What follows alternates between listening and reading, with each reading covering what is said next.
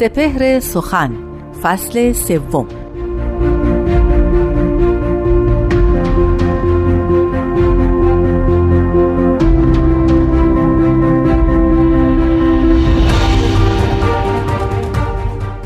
کلک مشکین تو روزی که زما یاد کند، ببرد اجر دو صد بنده که آزاد کند.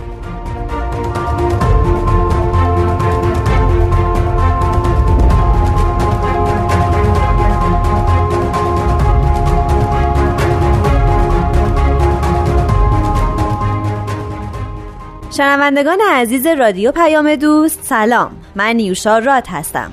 به فصل سوم سپهر سخن خوش اومدین. همونطور که میدونین در دو فصل پیش ما به آثاری از حضرت باب پیامبر دیانت بابی و حضرت بهاءالله پیامبر دیانت بهایی پرداختیم و در این فصل بنابر اینه که هر هفته یکی از بیانات حضرت عبدالبها مبین آثار و تعالیم آیین بهایی رو من بخونم براتون و استاد بهرام فری در رابطه با اون بیان توضیح بدن. با ما همراه باشین.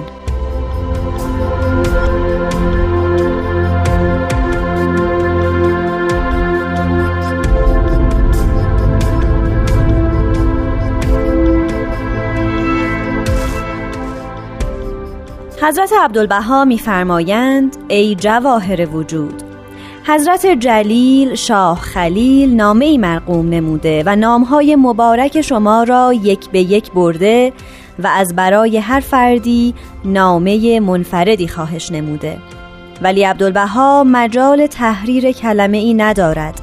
با وجود این دل و جان چنان هیجان یافت که بی اختیار به تحریر پرداختم، زیرا به یاد شما مواجم و به ذکر شما چون سراج وهاج.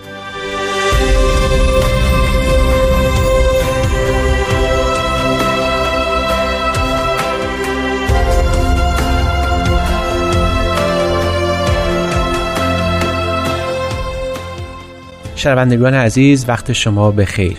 امیدوارم که هر کجا هستید به خوبی و خوشی و موفقیت زندگی کنید و روزگار رو سپری.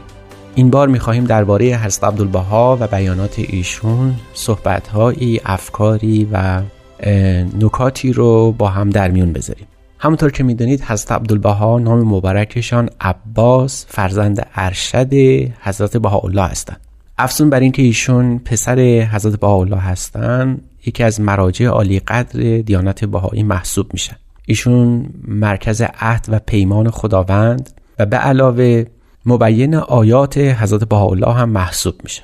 رکن تبیین یکی از ارکان مهم شریعت بهایی است. آثار حضرت بهاءالله که به کلمت الله معروفه، البته محتاج به تبیین و تفسیر و بیان دقایق و موشکافی های درباره بطون اون آیات است. این مهم به عهده حضرت عبدالبها است. از این رو حضرت عبدالبها در آثار قلمیه خودشون و بیانات شفاهیه حضرتش سعی جمیل کردند که این بطون آیات، روح آیات الهی، روح کلمه خداوندی برای بهایان معلوم بشه که طریق درست، راه ثواب و شکل درست خدمت به عالم انسانی چگونه است. می‌دانیم که حضرت عبدالبها علاوه بر این نکاتی که گوشزد شد، هدایت جامعه بهایی رو به مدت سی سال بر عهده داشتند.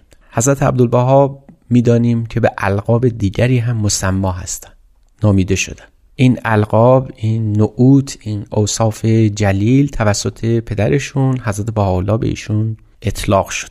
نظیر حضرت من اراده الله، یعنی کسی که خدا او را اراده کرده است، یا سر الله الاعظم، یا فرع منشعب از اصل قویم. این القاب اصولی ترین و مهمترین وجه حضرت عبدالبها و مقام شامخ ایشون رو مشخص میکنه. همونقدر که حضرت عبدالبها مبین آیات دیانت بهایی هستند، برای عالم عالمیان بس است که مقام بلند ایشون رو معلوم کنه. اما حضرت عبدالبها سعی کردن از میان این القاب به عنوان عبدالبها خودشون رو بیشتر تسمیه کنند، اگرچه این صفت عبدالبها، این نام عبدالبها پیش از صعود حضرت بهاءالله، پیش از فوت حضرت بهاءالله به بعضی از احبا داده شده بود. یعنی چند تن از بهایان بودند که اسم خودشون رو عبدالبها گذاشته بودند. اما حضرت بهاءالله در زمان حیات خودشون، در زمان زندگی خودشون، در اون قوس زندگی سعی می‌کردن مقام حضرت عبدالبها رو برای دیگر بهائیان عالم، مؤمنان حق معلوم کنند.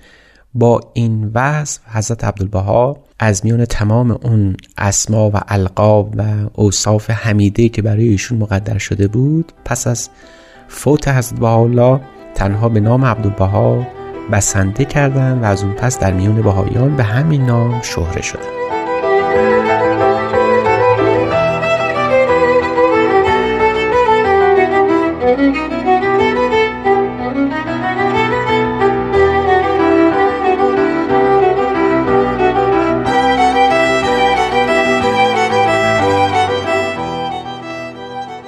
دوستان فرهیخته من، راجع به حضرت عبدالبها صحبت کردیم و اینک باید لختی به آثار قلمی حضرت عبدالبها بپردازیم. آثار حضرت عبدالبها رو میتوان به دو دوره تقسیم کرد. یک دسته از آثارشون مربوط میشه به نوشته ها و الواحی که قبل از فوت حضرت بهاءالله به فرمان خود حضرت بهاءالله نوشته شده، مثل تفسیر بسم الله الرحمن الرحیم یا تفسیر سوره روم، اون آیه معروف اول این سوره که به آیه روم معروفه، و چند لوحی که درباره موازین ادراج به زبان عربی نوشتن و لوح بسیار معروف خراسان که از جهت فصاحت و بلاغت زبانزد خاص و عام است. بعد از فوت حضرت بهاءالله هم به حکم مبین آیات ایشون آثار بسیاری نوشتن. برخی از مشهورترین آثار ایشون البته الواح مبارکه ایشون، خطابات، مفاوضات و الواح تبلیغی که ایشون مرقوم فرمودن که به چندین هزار فقره لوح، نامه و مکتوب بالغ میشه. در میون این آثار برخی خیلی مشهورن، به خصوص رساله مدنیه هم در جامعه بهایی و هم در جامعه بزرگ ایرانی غیر بهایی بسیار معروف است و تاثیرگذار. برخی از آثار ایشون به زبان عربی و ترکی و فارسی و حتی گاهی اوقات می‌بینیم به زبان کردی است. حضرت عبدالبها به سه زبان فارسی و عربی و ترکی بسیار مسلط بودند. زبان ترکی را از این جهت که در حکومت عثمانی زندگی می‌کردند، زبان رایج بین مردم بود، و دو زبان دیگر زبان فارسی و عربی رو به حکم آیات الهی و اینکه ایرانی هستند. برخی از آثارشون تاریخی است، مثل مقاله شخصی سیاح. برخی از آثارشون بسیار فلسفی است، مثل مفاوضات. برخی از آثارشون جنبه‌های اجتماعی داره، مثل خطاباتی که در اروپا و آمریکا ایراد شده. و عده‌ای از آثار حضرت عبدالبها لطائف ادبی است، مثل نامه‌هایی که به برخی از شعرای بهایی مرقوم شده، در آنجا مقام شامخ هنر رو تبیین و تفسیر کردند. از این جهت آثار حضرت عبدالبها یک شمول و بست بسیار عجیبی داره، از زوایای گوناگون میشه رو بررسی کرد. شاید بشه ساعت‌ها و عمرها گذاشت راجع به فصاحت و بلاغت عربی و فارسی حضرت عبدالبها سخن گفت. ادوارد براون شیفته آثار حضرت عبدالبها بود، به خصوص آثار عربیش.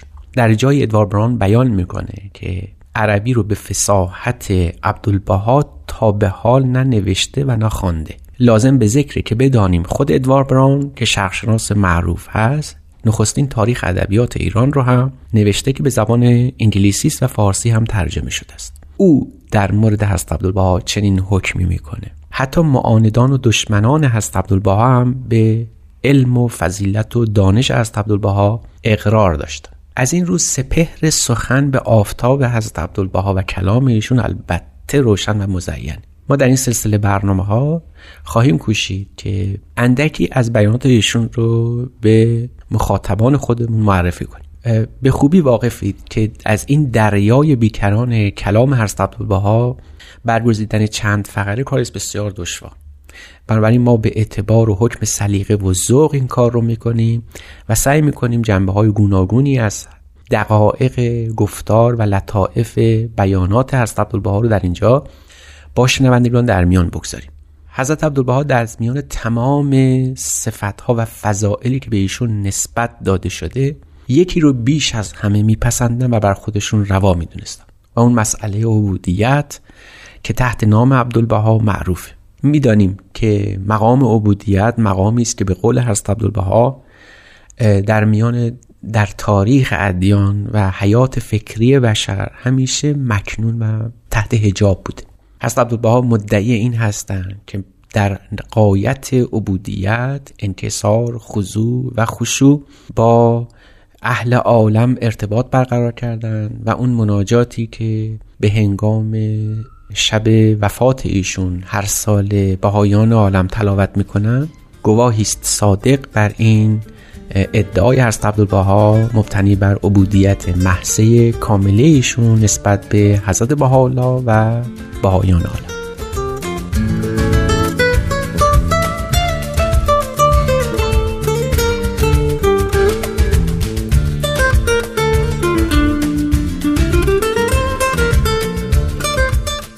دوستان عزیز، این اولین قسمت از فصل سوم سپهر سخن بود که شنیدین. ازتون دعوت میکنم قسمت‌های بعدی رو از دست ندین.